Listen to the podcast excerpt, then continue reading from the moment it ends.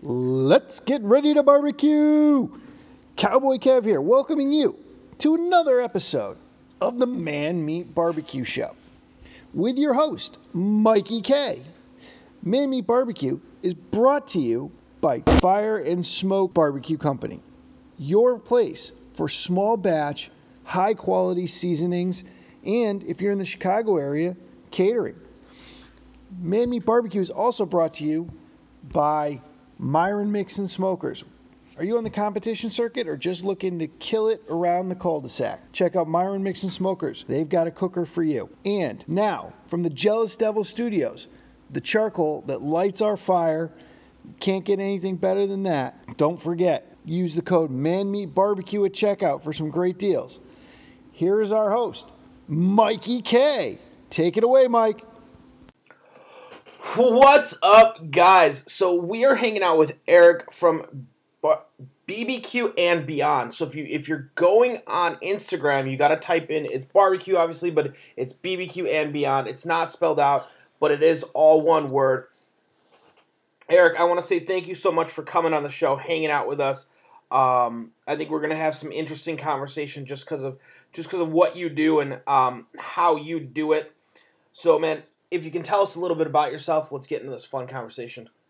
Hey, uh, thanks for having me. Um, yeah, so you know, um, you know, I'm into barbecue, but I'm into, you know, all food. You know, um, you know, somebody once described me as you know, simple food just done well, and that's that's me to a T. And you know, that's what I love about barbecue because it's, you know, it's simple food, but you know, you spend time doing it and you cook it well. It's absolutely amazing. So, what got you what got you into barbecue first? Kind of what Um, started that that trend? I started grilling as a kid, like, you know, out on the farm. You know, my mom would always cook chicken, you know, and you know, she got me into cooking like that roadside chicken. Maryland is famous for like this vinegar style roadside open fire pit style chicken. You know, all the fire departments cook it. You know, it's always the big fundraiser thing here. So that's what I started cooking, and um, you know, that's what really got me into it. Um, you know, I cooked along the way, along you know my career, and um, at one point I was doing consulting, and I hated it. You know, I was I was miserable. So I said, you know what, I'm going to learn to weld, and I learned to weld, and I had this guy teach me, and the first thing we built was this big barbecue pit, and I was like, you know what, I'm going to start cooking hogs. So I started cooking hogs for people, and you know that was like 16 years ago now. So the first year I cooked 30 some hogs for people. Um, just you know, sometimes two, three a weekend, and you know, then it grew into barbecue and competition, and you know, full on catering and everything else. So, what rig were you using when you were cooking two to three hogs a weekend, bro? I I got a boat trailer and we built this frame out of tube steel and we wrapped sheet metal onto it and we built this huge hog cooker that's four foot wide by four foot tall by eight foot long and the lid weighs you know like 250 pounds to lift it up and uh, i don't use it anymore it still sits on the back corner of the property though because i haven't had the heart to sell it because it's like you know that's that's one thing you made and so Yeah, yeah it- so that's how i got into it It's the first. It's the first love, right? yeah exactly the first little You know, beauty. it's like how do you bring yourself to sell it but you know maybe one day Maybe one day, maybe yeah when you're like, hey, I want something. yeah hey A i'm gonna I- I'm I gonna want something a little different. bit. Yeah. So what what have you upgraded to? Obviously, because you said you're not cooking on that anymore. So so what are our cooking rigs now? Um, so I've got um, a whole bunch of different stuff. I got the wide gambit. Um, uh, I've got three gateway drums, which, you know, on my Instagram feed, you know, I'm, I'm posting stuff. I just did a video series for um, Zion Oyster Company doing some char grilled oysters on the gateway. Um, okay. The newest rig is a Old Hickory CTO DW. Okay. So that is the main hog cooker, and that's the the big uh, big cooker mounted on the back of my uh, my catering trailer. okay. Okay. It's a nice, But, nice um, little rig there. Oh yeah, it's great. I mean, it's just set it, forget it. You know, um, you know, I, I load it up with charcoal and, um, you know, just throw some logs in there and let her go. Let her go, yeah. And I mean, it, it packs a good punch, especially for catering. It, it has Oh, a good capacity. Oh yeah, um, you can do 60 pork butts on it. So I mean, you can You can feed you can load that sucker up with 400 to 500 pounds of meat, and you can feed a ton of people with it. Yeah, absolutely.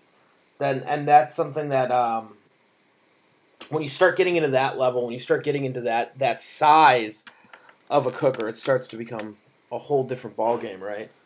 Oh yeah, you know, I started out, you know, I was just, you know, cooking pigs and dropping them off. And, you know, last year I worked, oh, shoot, probably 30 weekends out of the year doing catering jobs, probably for, you know, anywhere from 50 to 400 people.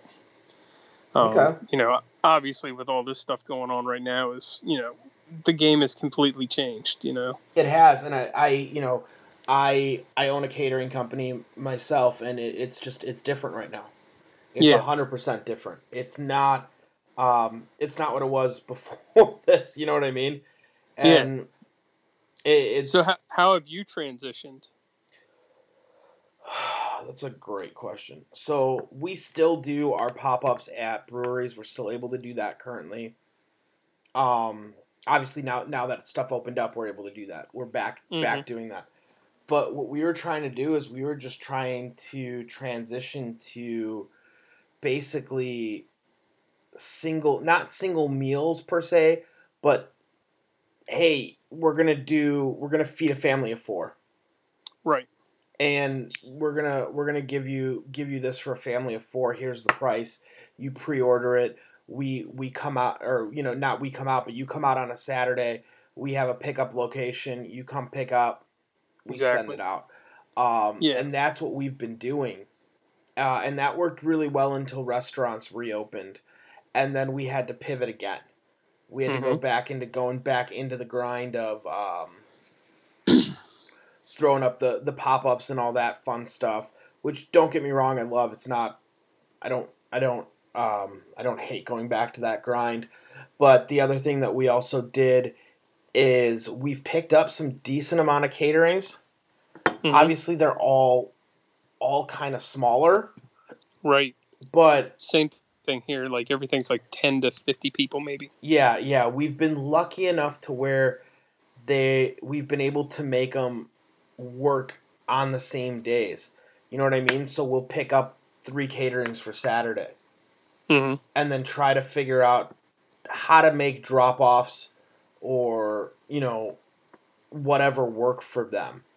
So if they, you know, if that person's like, "Hey, can you do 415?" and it's like, "Man, I could could you could you do 430? Would that work?" and sometimes they're like, "Yeah, 430 would be perfectly fine. No, no big deal." You know, it's like, "Oh, fantastic," because I have a four o'clock drop off, and then I, you know, you're you're you're you're loading it up at the kitchen and you're you're just going, and that works really well. But um, it, it's been very interesting to see what people want, and we're we're getting a weird response of things coming in really last minute. Like you Hmm. know, it it didn't happen this week, but almost like every week it's been like, "Hey, can you do something on Saturday for us?" And it's like I got that heavy around 4th of July. Like, yeah, but it's like it's Thursday. like, yeah. did you not think about this until Thursday? And it- you know, the, and they're always like, I don't know, I don't know what it's been like for our catering. We offer a one meat, two meat, three meat, different deals, Mhm. and our three meats have been actually moving more, which is strange because they never did before. It was always it, it was a it was a very big like two meat two sides. That was a big staple for us, and now it's uh three meat two sides is really moving. You know, it's funny you mentioned that because I've kind of seen the same thing. You know, I- people are wanting more options, and I don't know whether it's because they have a, a varied group of people or, or what it is, but you know, people are definitely going for the the more options. Yeah, I, I that could be it. I didn't think about it that way. You you you uh you put a good statement right there that it could just be the more va- uh, varied group of people. So we we've been actually doing a lot of chicken, hmm and I think that could be why. Is is a lot of chicken has been going through our catering menu lately. And now, don't get me wrong, I love cooking chicken. It's not there's nothing wrong with it. Um, and our chicken's fantastic, but it, it's kind of weird that it just kind of picked up. A lot of people wanted wanting the chicken. Cool. and I, I guess you could, like you said, I guess that could be it. That it's, uh, you know, a uh, just the val the va- uh, not the value, but like the the the different amount of people that that could be at these parties. Yeah, and the other thing that I I looked at too is that, you know, when people are looking at having a party, they kind of set like, you know, a budget. Yep. And, you know, if they're not having as many people, maybe they still have the same amount of budget available. So they can afford to have, you know, another meat choice thrown in there. That could Um, be. You know, if you know you, they want to spend three hundred dollars, you know, on a party, and you're going to have, you know, you know, only fifteen people versus thirty. You know, that that kind of gives you a little bit more wiggle room to play. Hey, let's, you know, get a little bit more, get a little bit, you know, higher end stuff.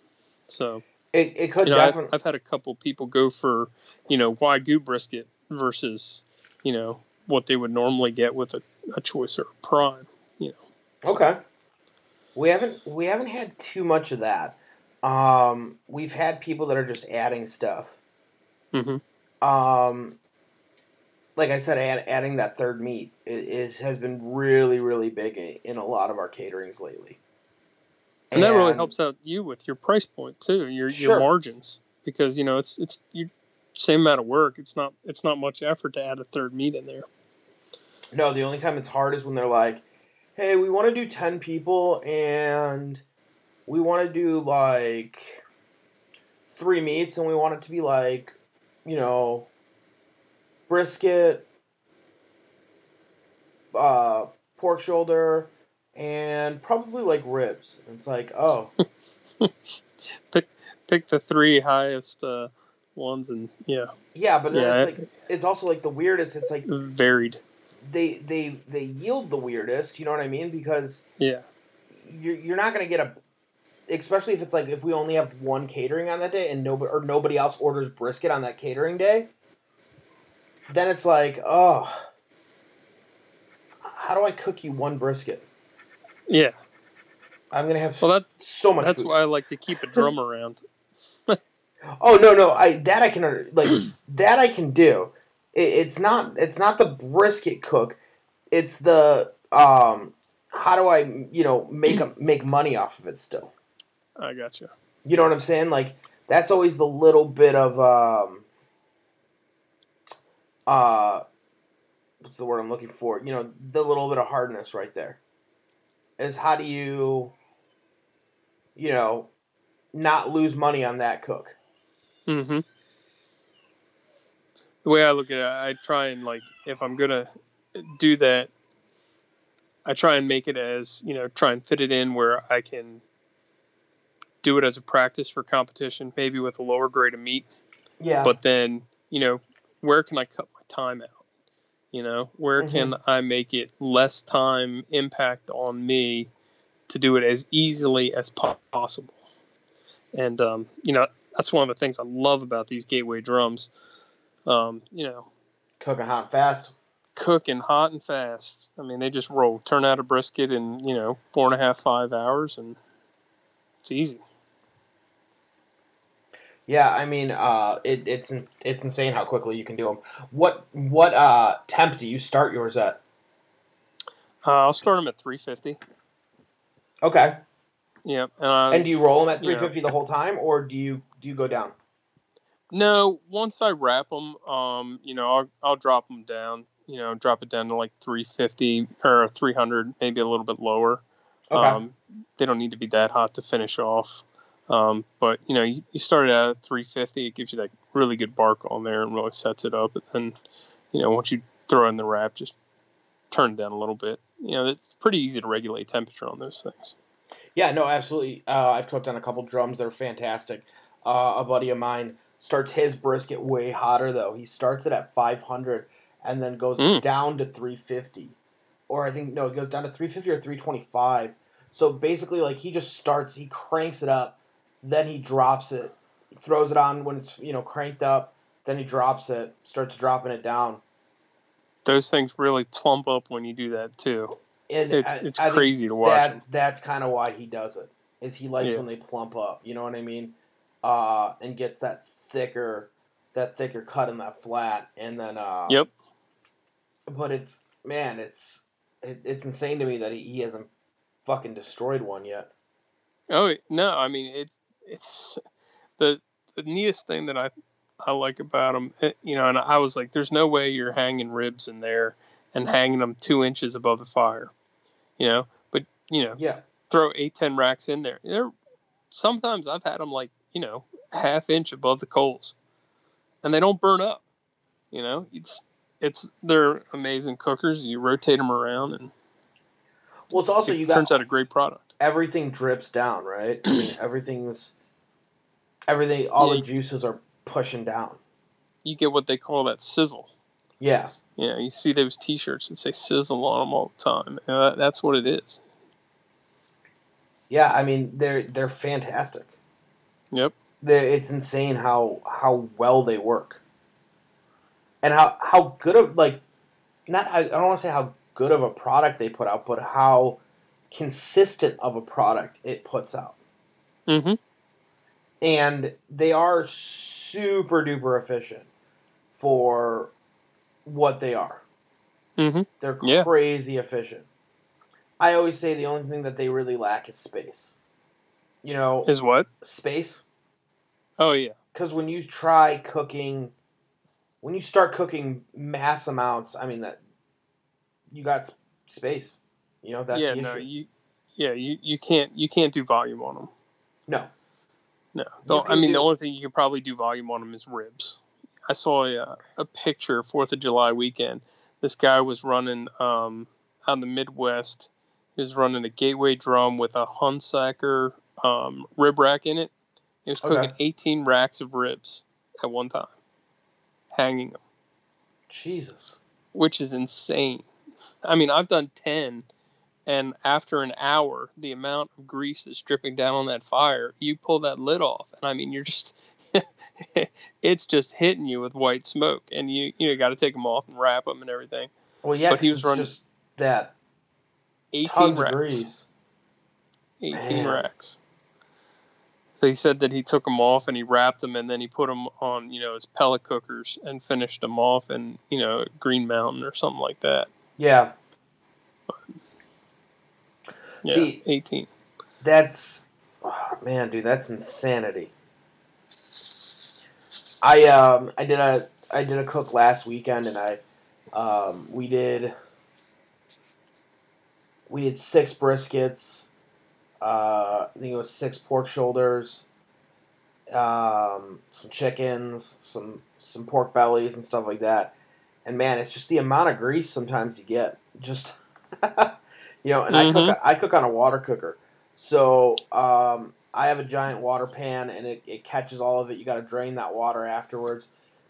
Uh, I was I was joking around with one of my buddies. I'm like, dude, it's like fucking motor oil when you're draining it.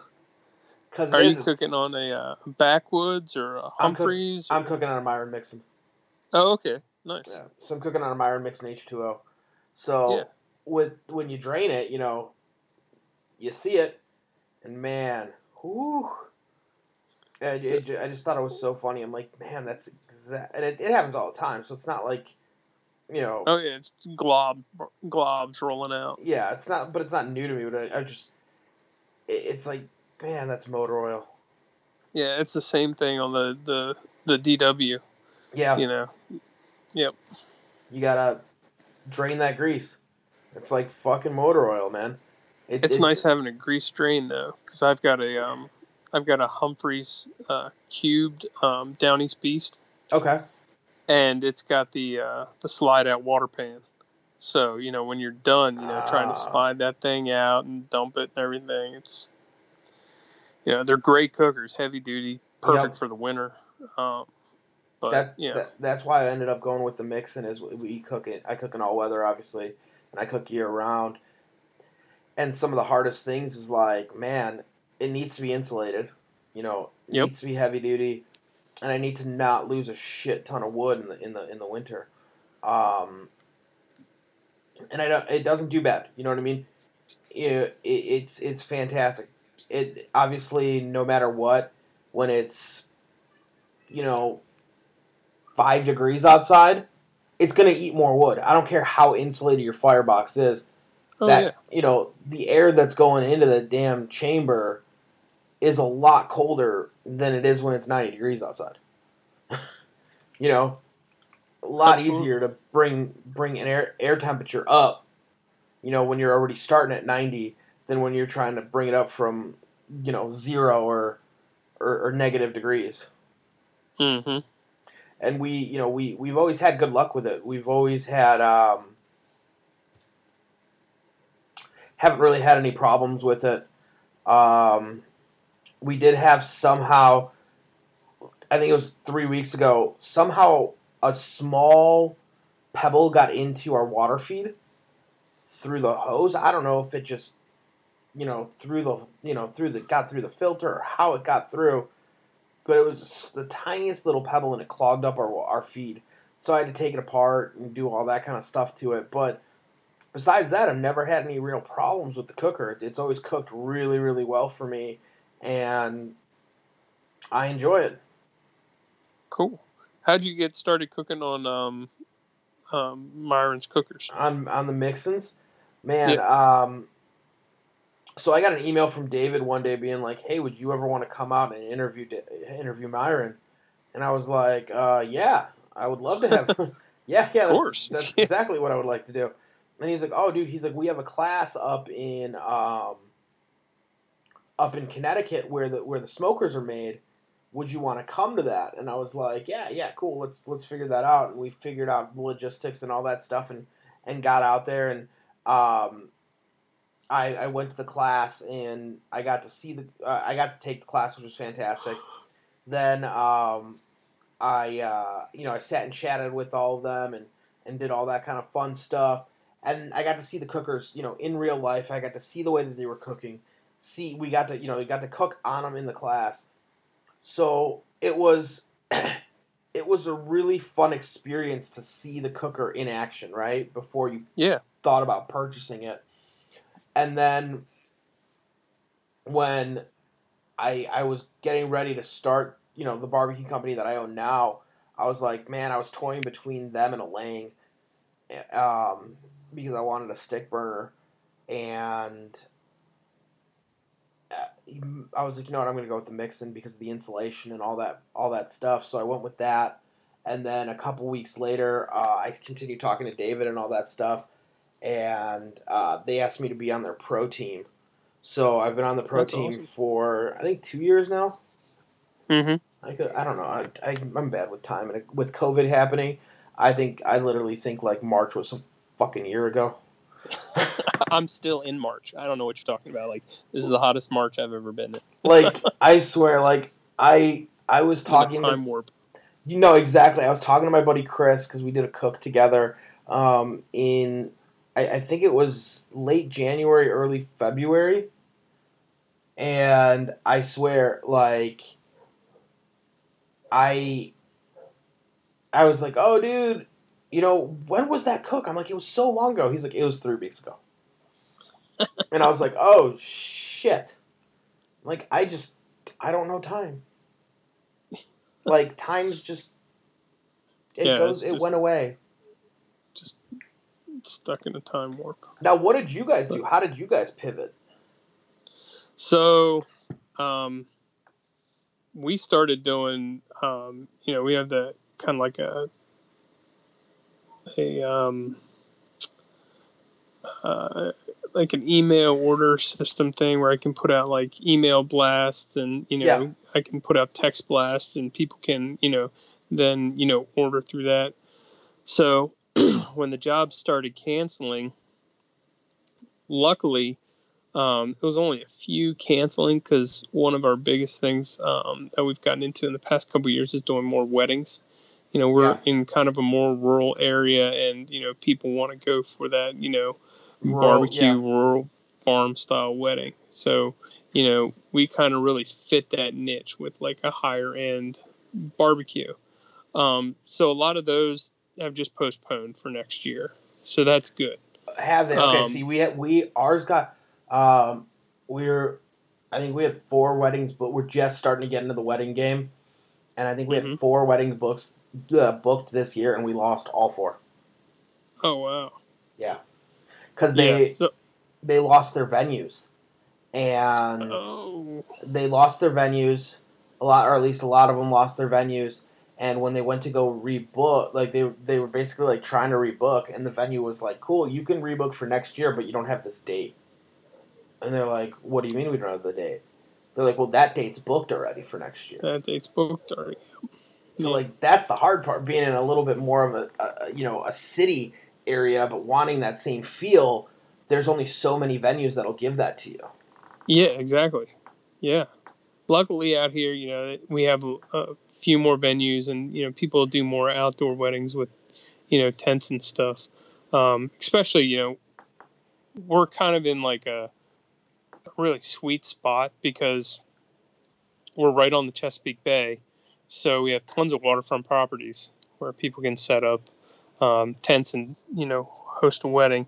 But then we're also, you know, have the rural farm country a lot of old barns and like that kind of setup too that Yep. you know people have turned into um, venues so um, that's been you know a really good thing for us the past couple of years so a couple of them you know the majority um, of them have um, postponed for next year our next events are coming up in uh, end of september and then october um, we do a couple big vending festivals um, but those have all canceled for the year. Yeah, so same thing with up, us. you know, all the vending, all the all the festivals canceled for the year. It's actually funny. Yep. We're getting hit up for next year's festivals already. The only weird thing is, man, they're hitting us up already for deposits, really, and I'm like, well, a couple of them have. A couple of them have hit us up, and they're like, well, if you want to guarantee your spot, I want a deposit, and I'm like, you do know that you're asking me for a deposit for an In, event like- that is in June of 2021. And, I and you I'm know what the current barely like the economic fuck out of climate is. 2020 right now, right? right? you know what I mean? Like, I am just getting into August of 2020. You're hitting me up for something that's literally almost a year away. It's like we're trying to keep the company alive here. Asking me for a deposit for a festival that A got canceled this year. you know what I mean? And we don't know what the fuck's gonna happen next year.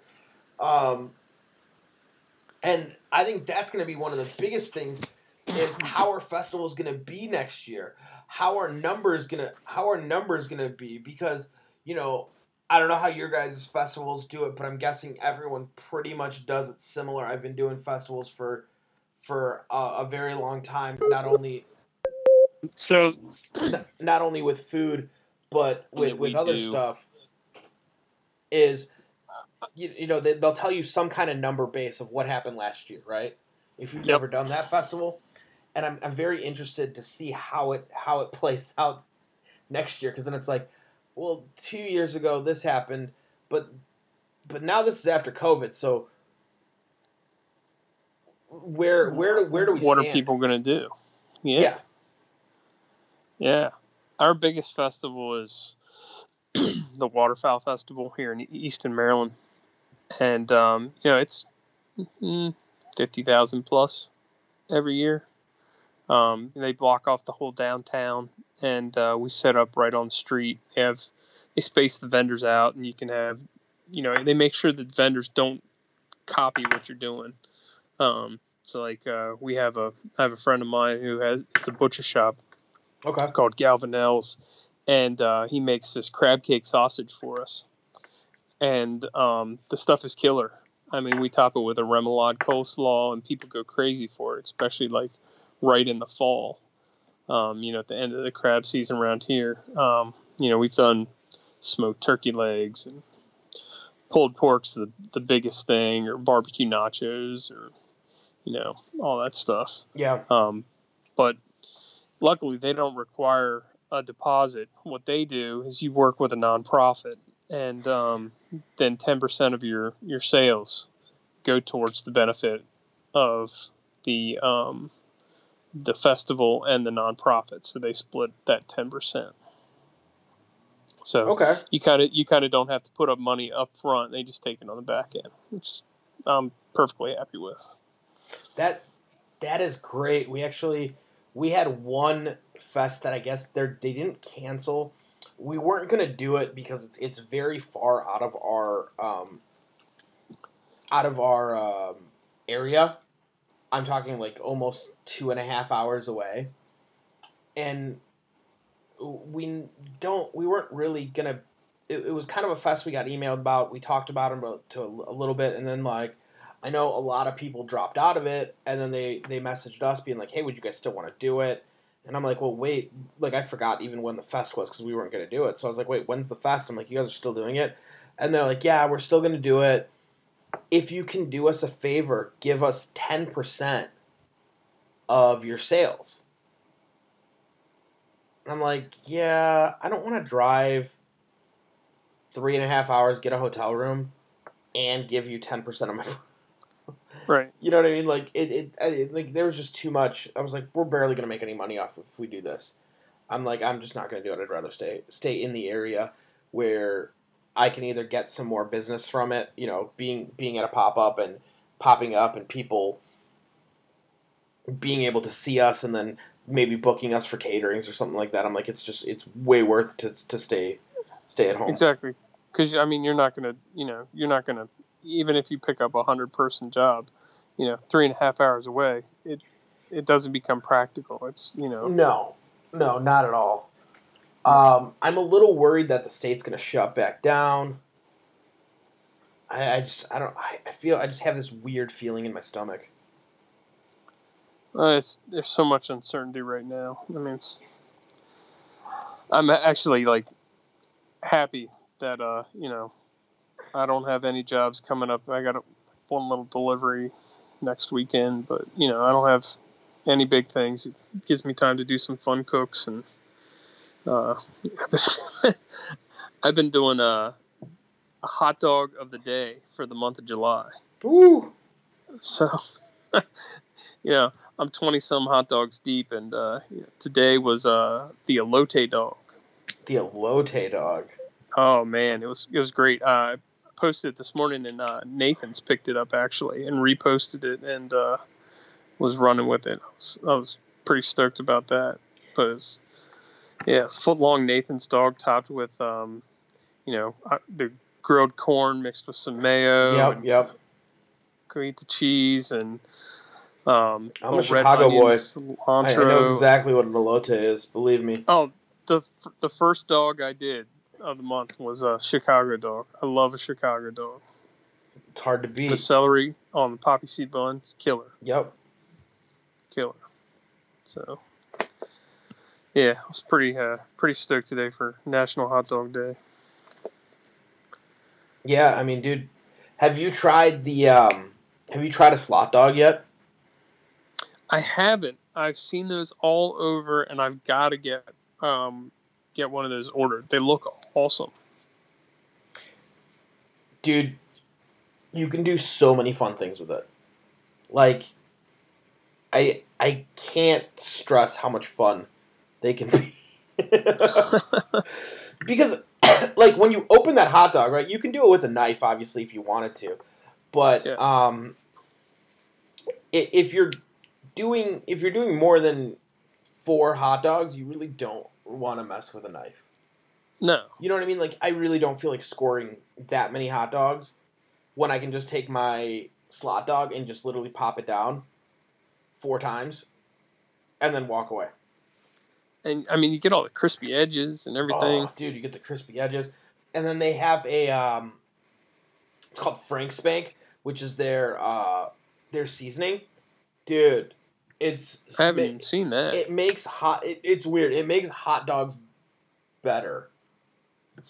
like it, it's so like it actually complements the hot dog. Like I never thought that I would ever be like, oh, this rub is just for hot dogs, and it's like a, and it doesn't have to be just for hot dogs, but I'm saying like it's a hot dog enhancing rub. Like I, I would just never think that I would do that, but it, it's so amazing. That's ridiculous. I'm gonna have to. I'm gonna have to order that first thing tomorrow. Yeah, dude, they're fantastic. They're they're they're super easy to clean. I've had mine for years, and it's still sharp. Um. Now I have a I have a little I have a little one, and she loves it. She loves doing them. Uh, it's just it's just fun for her. You know what I mean?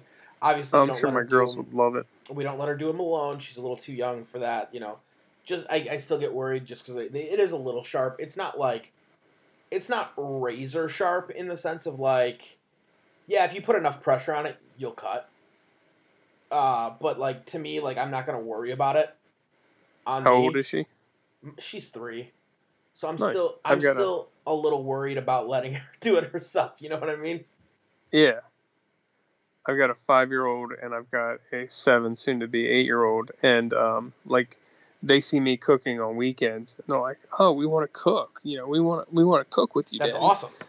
So um, I just got them a um, Weber Smoky Mountain. Starting and them out right. um, starting them out right, learning to use the uh, you know the vents and everything. So we were, I was teaching them um, my youngest last weekend when we were doing um, some smoked oysters on that, and um, they don't know this yet, but um, I have a, a gateway drum for each one of them, and uh, one of them's blue, and it's getting um, purple flames on the bottom of it. And then I've got Very a black nice. one that's getting hot pink flames on the bottom of it for them. So Very nice. we'll, we'll all have drums. So they're moving they're moving on up to the gateway drum. Yeah, they got they got to get the uh, they got to get the Weber Smoky Mountain down before they'll they'll get them though. They're just sitting under covers. So Oh, see, look at that. It's like it's like a rite of passage. Like you have now you have now grown up to a little bit they'll higher of a cooker. they'll be super stoked when they see them. So Now, when you cook in your gateway, do you cook with a? Um, do you ever like if you're not hanging ribs, but if you're cooking just if you're just cooking your you know pork butts, uh, briskets, do you cook with a a heat baffle or no? so yeah, so um, Because I know some guys do, some guys don't. It, it it's very I do both. okay. Um, when I'm cooking competition, I I don't use a deflector plate. Um, I'm looking for that direct heat, that that sizzle, um, everything dripping straight down on the fire. Um, when I'm doing it for you know if I've got one brisket to cook, um, you know for you know somebody that calls last minute and I fire it up, I will throw the deflector plate in there because it gives you that little bit of insurance. You don't have to watch it as closely. Yeah, You know, if I get caught up doing something else or you know whatever, it's it's not going to burn up. You know, if if I'm not watching it, um, you know, with cooking without that deflector plate, you leave it too long. You know, you know you're going to get it a little crispy because you're you're cooking hot. So yeah, so I, I do both, and you know the deflector plate definitely has its advantages. Um, you know, it, it helps even out the temperature in there too. Yeah. So it, it lets you cook, you know, a little bit bigger load. You know, if you're going to cook, you know, three, four, sometimes, you know, if you got Yeah. small pork butts, you might be able to fit five of them in there, but that's that's the max. I was gonna say you're starting to you're starting to kind of. Um, Run out of airflow. yeah, you're starting to run a little bit out of airflow. Not to mention the amount of grease you're going to start pushing down in that. Oh yeah, You know, it, it's going to start to. Pork butts will start to build up. They'll start to build up that grease. yeah, oh yeah, yep. Especially now, do you wrap your pork butts or do you go, do you just finish them out without wrap? On the drums, um, on my Humphreys, on my original cooker, on the egg, I'll I'll wrap them. Okay. Um, on the CTO, uh, you you don't need to wrap them. Um, I started full. You know, I just got it probably mm, a month and a half, two months ago. Okay. and um, I started fooling around with some ribs and uh, different meats on there, cooking them side by side, wrapping versus unwrapping, um, flipping, you know, versus not, and um, yeah, there's there's no need to wrap on that thing. Um, just with the way the air flows through it and the amount of moisture in that cooker, Yeah. you have no need to wrap. So you know that's going to be a huge savings for for um, you know Time. Money. time, large catering events, money. Yeah, it's it's going to be a huge savings. Foil ain't cheap. no, not to mention everything that goes into there. I mean, just you know, Yeah. Not. I mean. I mean. We we the way that we finish ours out is we go to about 175, and then I pull them and I I put them into a foil pan, and then I just put them in, and then I finish them out, and then usually they just get pulled in that foil pan. Yeah. So that foil pan goes. You know. and I just mean? let them rest. Yeah, they just it, get, gets put in, gets put into a hot box. It rests, and then it gets pulled in that foil pan, and then it just gets sent out into the catering rig. Um, hmm and then I'm not doing any extra steps. I'm already leaving it, you know, leaving leaving the pork butts where they need to be. Right. Right. Uh, I just want to catch some of the drippings, um, so that it kind of rests itself in, in its drippings, and I, I find that to to give me my my best moist product. But I mean, Right. like at the same time, like I have so much moisture in my chamber. Woo, it's hard to dry Oh, the fuckers sure. out. You know, I, I'm cooking over six gallons of water. I was going to say boiling the whole that- time. that- I was going to I was guessing around seven to ten. Yeah, it's it might be it might be around seven. Because I cook at the uh, I cook at the middle. There's three different levels that you can set your water. I cook in the middle, um, so it's probably around probably around like six to seven gallons. So it's it's just you know it's just going, and the amount of moisture that's just in that chamber, whew, it's crazy. It really is crazy. Like You get that uh, nice like sauna facial when you open the doors. Yeah, yeah, but I can still. But a lot of people always ask me like, "Well, are you still able to set a bark?" Man, I've never had a problem setting a good hard bark on me. Nope. Never. I used Even to cook that backwards. moisture. Okay. Yeah. So same same style cooker. I mean, you know, we'd cook, you know, 250, and you know, like you said, you know, that water is just sitting in the water pan boiling the whole time, and um, you know, we never had a problem setting bark. Not a problem at all. No. I, I've never had a problem setting the bark, man. I've always, always, always had really good bark, and I think I get better bark on my brisket on my Mixon than I do on any of my other cookers. because you get that like it it sets the bark but you still You get, still that get that- soft bark you it's still not get them, that yeah, hard crunchy burn up exactly. Yeah, Yeah. exactly. And it, it just, I mean, man, they they come out perfect, come out beautiful, and I, I do cook a little hotter and faster on it because the unit allows me to, which is Mhm. fantastic. Uh, I normally cook at 275, 300. Uh, sometimes sometimes we'll be at 300, 325. Just depends on the day. Depends on the time of uh, of deliveries too, um, and how much how much meat we're throwing in there. You know what I mean? If if I'm loading the whole thing up fully, I, I tend to go a little bit hotter. yeah that, uh, that makes complete sense Yeah, just let's get it done. You know, let's do Yeah. this. Now, how when when you guys are do do you guys do any vending besides festivals? Do you do any like day to day vending? No not really we've done a couple pop-ups and stuff but where i'm located they're, they're not big on food trucks and stuff Okay. so i've kind of like just completely stayed out of that area of um, Stay out of that game. you know, that, that marketplace. Um, so we, we've kind of tried to like find our niche, you know, and our, our, our niche is, you know, I'd say 150 to, to 200 person events, a lot of uh, private events and weddings. Um, Okay. And then, you know, we'll throw in uh, a festival here and there. Um, you know, get the the boom of people coming through. People see what you're doing. You know, they ask about you. And, you know, then they'll book events and stuff. Yep, yep, yep. Um, you know, we keep our name out there. Um, occasionally, we'll do like a, a small vending pop up thing just for fun. Um, try new stuff. We did one last year, and we did um, brisket banh mi's.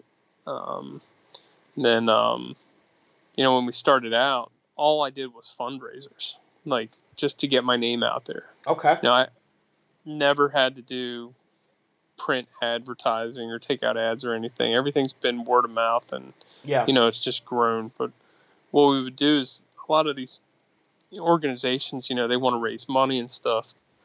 So I was single at the time. I didn't have any help. I didn't want to pay anybody. So I said, listen, you bring your organization, you bring a tent, a table, and all the drinks. We'll set up. You go around to businesses, you sell, you know, sandwiches, you deliver them, you do the advertising. I'll come, I'll bring the meat. You guys make the sandwiches and take it out there, and we'll split everything 50 50. Okay. And it was a huge success. You know, they would go out, the organization, you know, they'd, they'd sell to all their people. You know, we'd do two to 300 Yeah. dinners or sandwiches, you know, in three, four hours. And then we just split it right down the middle. And the expense that I had in it was, you know, my labor, the meat, the roll, and either chips or a side or whatever.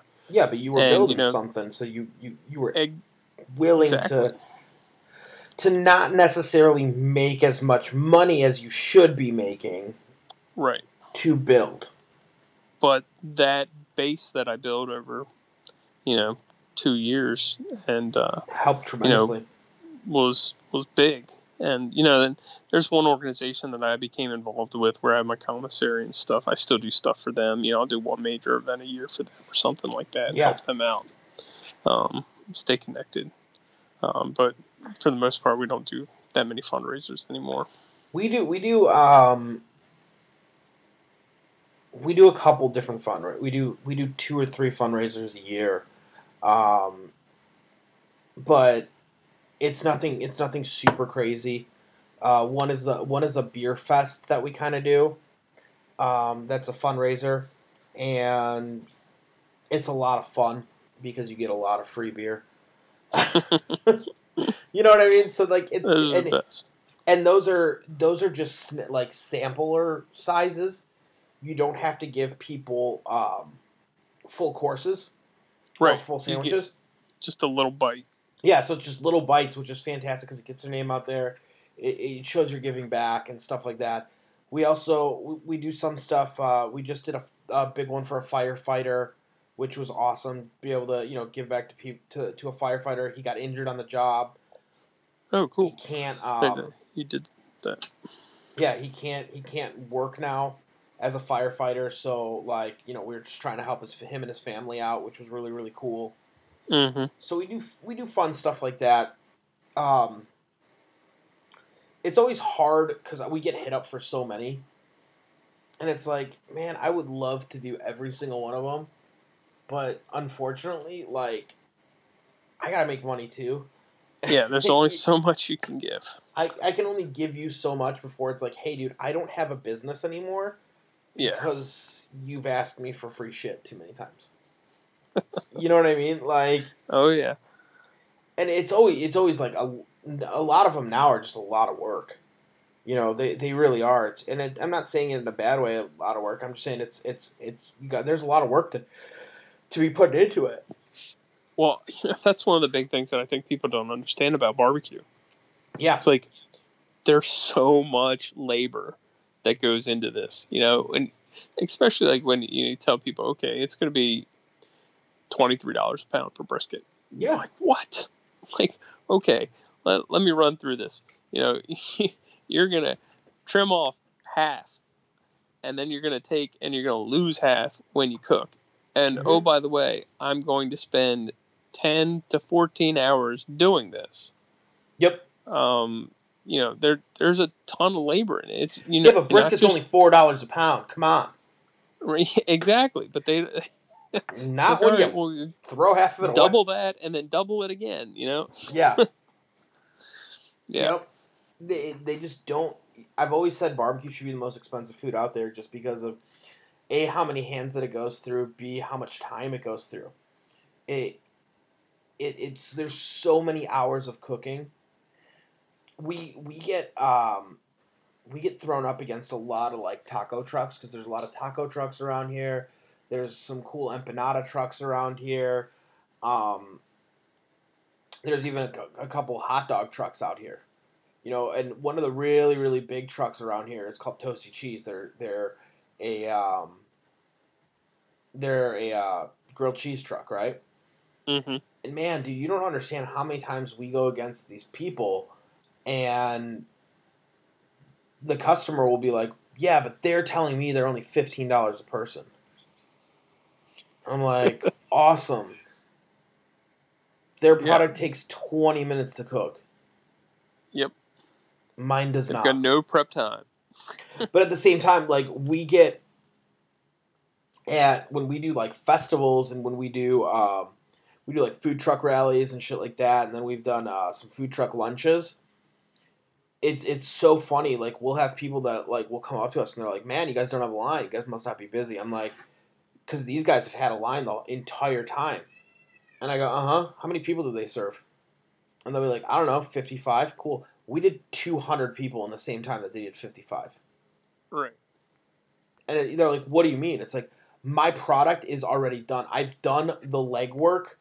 I've been I've just spent the past ten hours doing Yeah. it before I showed up. Exactly. I spent the ten. I spent ten hours. You know, making sure that that line only took me twenty five minutes or something. You know what I mean? Like, obviously it was a little bit longer than that, but it's like we've done lunch break stuff for people. You know what I mean? And it's like if you're gonna do a lunch break thing, you can't sit there and, and, and be you know your ticket line can't get backed up thirty minutes No, because No, people I have do to this- eat.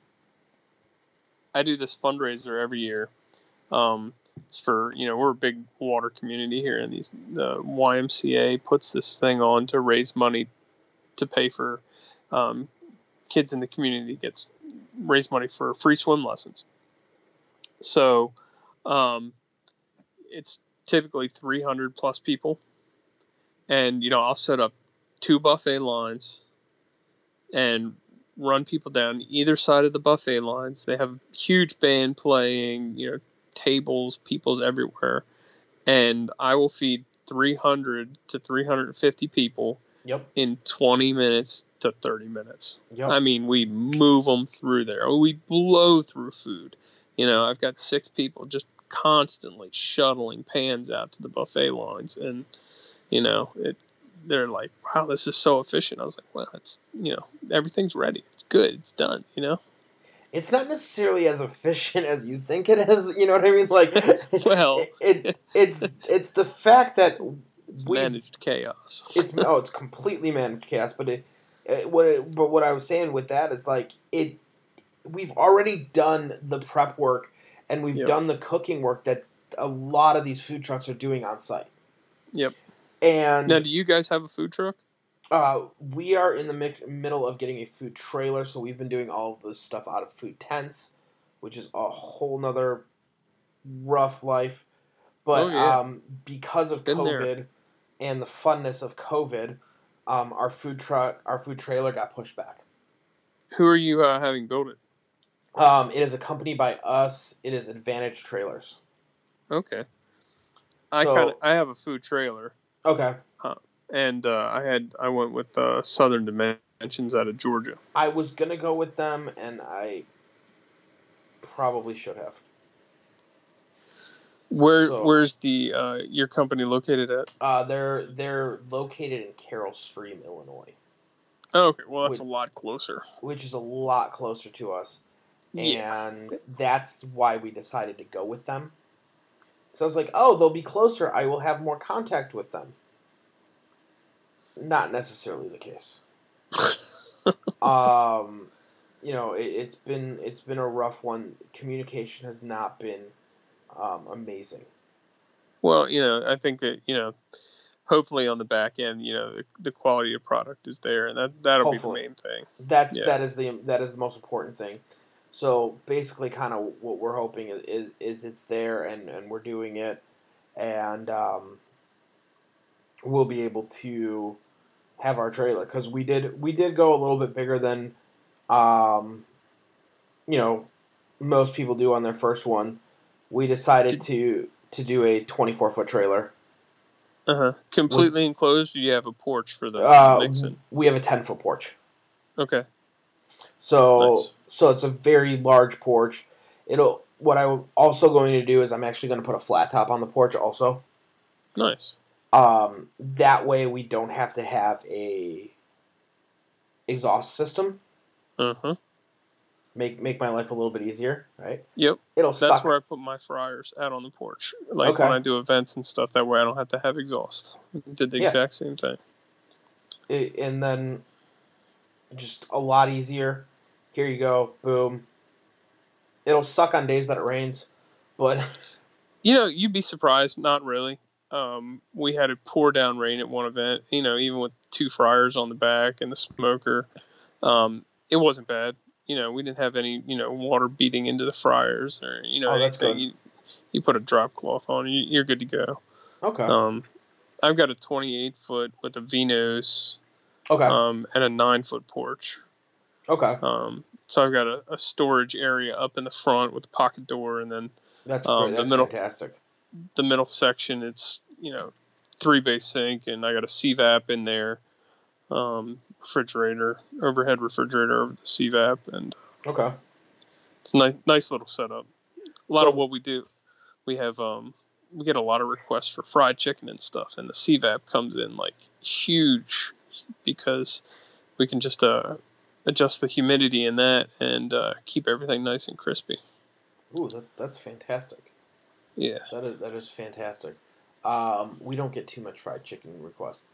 Uh, we do we do do a smoked wing that we uh, Ooh, that we do fry. So we smoke them, we cool them completely, and then we fry them. Yeah. and those come out fantastic. If you've Yeah, never no- tried those, those are fantastic. I, I love smoked wings. Actually, chicken wings are like, you know, top five. I mean, Yeah. I love them. Yeah, dude, chicken wings are fantastic. I did the um, I did the Westmont barbecue contest. Okay. Yeah. Um, back in 2012, went out there. Um, Scotty Johnson, the Cancer Sucks Chicago, got us to come out there, and um, they had a chicken wing contest. Mhm. So, you know, we roll out there 18 hours. Yep. you know, straight driving. And uh, the guy's like, uh, all right, so everything's got to be done over open fire. And I was like, all right, well, shoot, I'm frying my wings. You know, fired up a Weber Smoky Mountain, coals in the bottom, sat the pot of oil on top, deep fried the wings, turned them in. And we're sitting at awards, and this guy comes on the radio, he's or on the the microphone. He said, you know, I just got to tell you guys, this is so awesome. You know, so many great smoked wings, grilled wings out here. It's like, I gotta be honest, if I never had to eat another fried wing in my life, you know, I'd be perfectly happy. And um, I ended up winning first place in the wings. so I go up there and he's like, "All right, so can you tell us about your wings?" I was like, "Yeah, well, um, I fried them." I fried them. They're deep fried. And, and uh, he just got like this blank look on his face, and I just took the check and walked away. like, well, you know what we did? We we we um we used an open flame to fry the fuckers, and uh, they were great. Uh, that's so funny. Man, I like do the reason I like do I like putting that smoke into them, right? And then it, and then frying them because you you need that crunchy skin. Like, yeah. Oh, you, you gotta have crispy skin on you wings. gotta have crispy skin and like first of all if i'm cooking somewhere if it, they're not getting served right away it, it ain't gonna it ain't gonna stay crispy so if i smoke them and then bring them down in temp and hold them cold i can do to order quickly you know what i mean Right.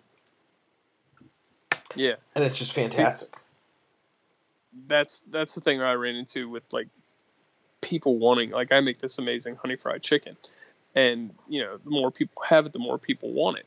Yep. And you know, it's like, all right, how do I do this for this many people? And I was like, I, you know, I just can't. And then, um, you know, you see these restaurant auctions pop up all the time, and uh, there was this CVAP, Winston CVAP came available, and I was like, ooh, I know what that is. So I, I was lucky enough. I picked this thing up for 350 bucks and was able to mount it right in right inside the trailer and works out perfect. Man, I can fry up my chicken. I just set it and keep everything, you know, really crispy. And at the same time, you know, if you want to hold like brisket or whatever, you just crank the humidity and turn Yeah. down your convection on it, and man, it just keeps it super moist. yeah, So, health departments love them. Yeah, dude. The health. de- Uh, I've had some fun, fun run-ins with the health department. Oh, they're Uh, great, aren't they? They're uh, great. They Great very, people. very much don't understand barbecue. Not a clue. Don't understand barbecue at all. I turned in a, an application to do a festival once, and the woman called me, and she's like, "So, what temperature are you gonna cook your your pork to?" And I was like, "Uh, probably between 198 degrees and 202 degrees." And she was like, "Wow, that's gonna be so dry." I was like, "No." She's And like, you "You, were know, like- Dunn's at 165," and I was like, "Not for me. It's not." You're like, yeah, but it's gonna be dry as fuck. Probably shouldn't come eat it. it's okay. I had, I, had, I, had a, I had a lady call me, and she's like, "So is the meat ever raw?" I'm like, "Yeah, before we cook it." like, I like I didn't know how to answer because she's It's like, never raw. she's like, well, because she was like asking us, and like when we do our pop ups, we bring everything hot in Cambros Right. right? I'm like, so it'll be hot, served hot, kept hot, served hot. And she's like, okay. Now, when is it raw? I'm like, before you cook it. like, before it They goes don't into understand you're not cooking it on site. yeah, yeah, but you know what I mean. Like before before I cook it, it'll be raw. Yeah. She's like, oh, so it is raw at one point. Yeah, no, all meat is raw at one point. Like after you kill the animal, it is raw meat.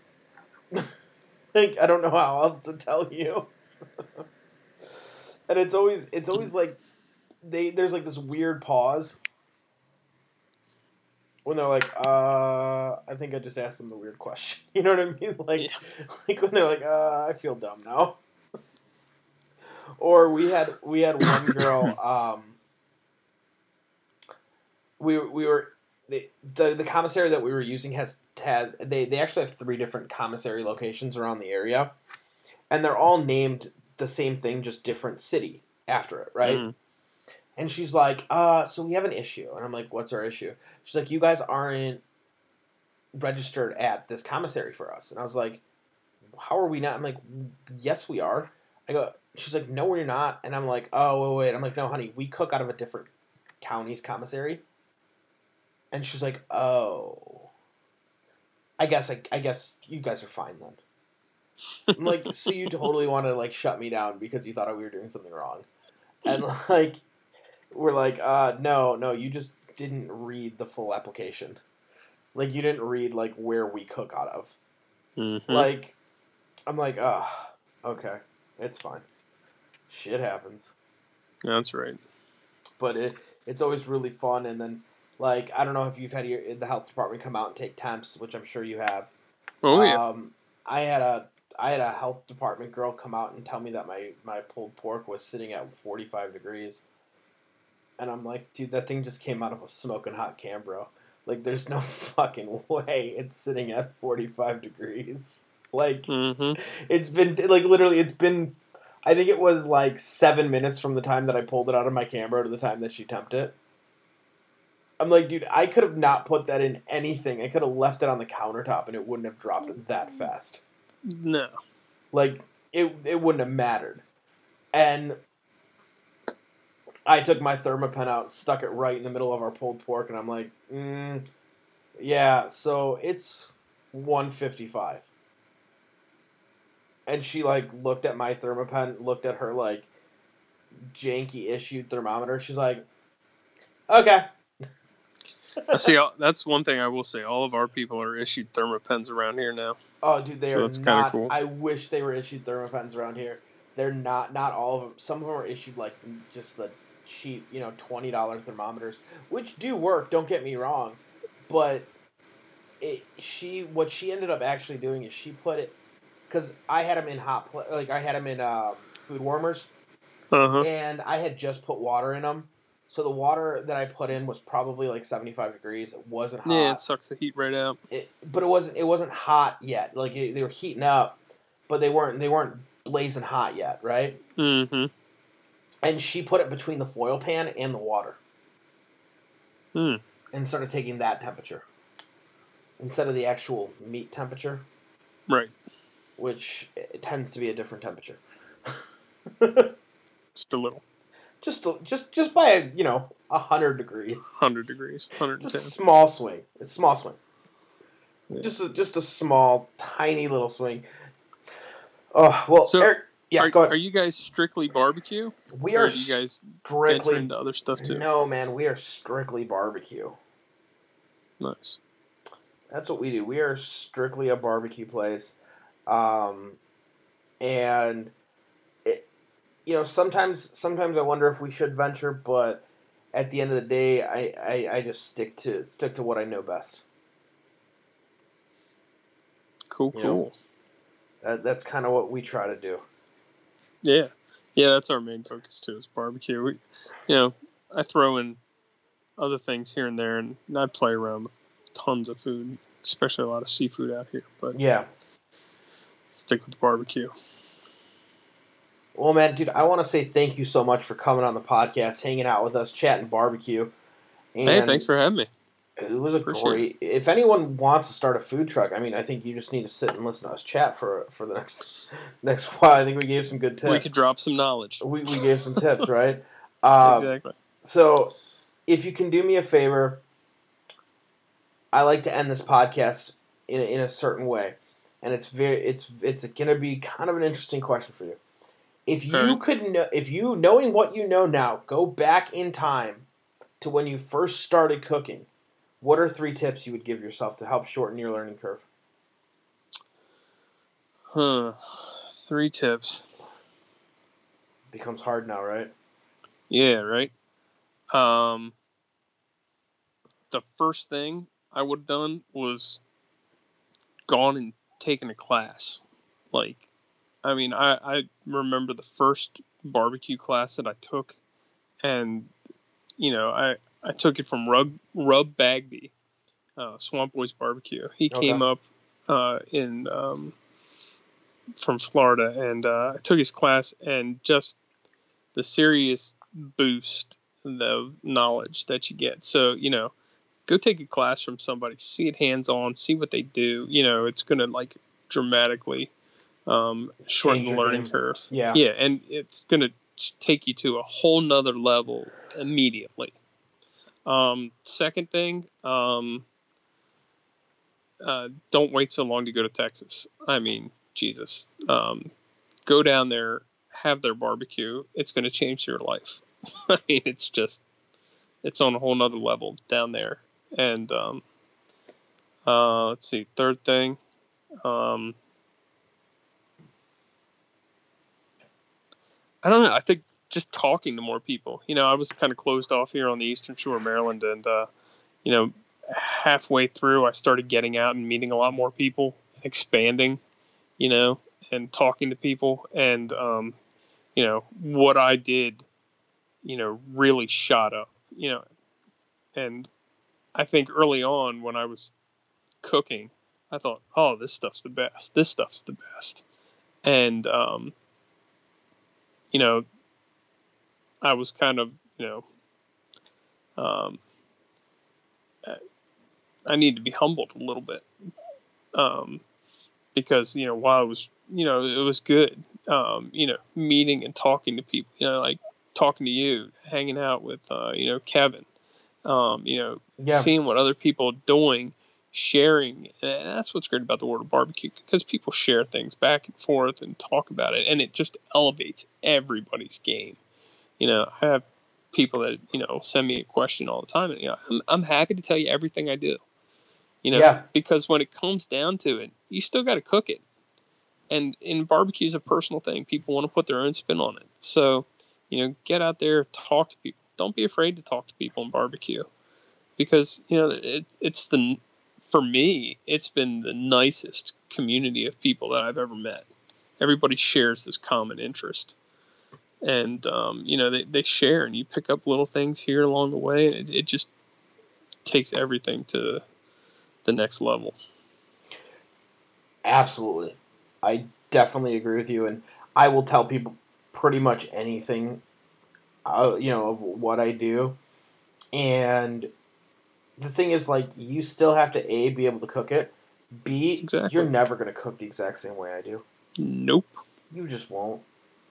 Just changing a cooker. Yeah, You know, it's it's as just simple as that. it's gonna be different. Like it doesn't matter. Like you're you're gonna cook. You're gonna cook some way differently than I do, and it, it's gonna the, the flavor will be a little bit different. I can tell you Oh yeah. to a T what I do. It doesn't matter. Nope.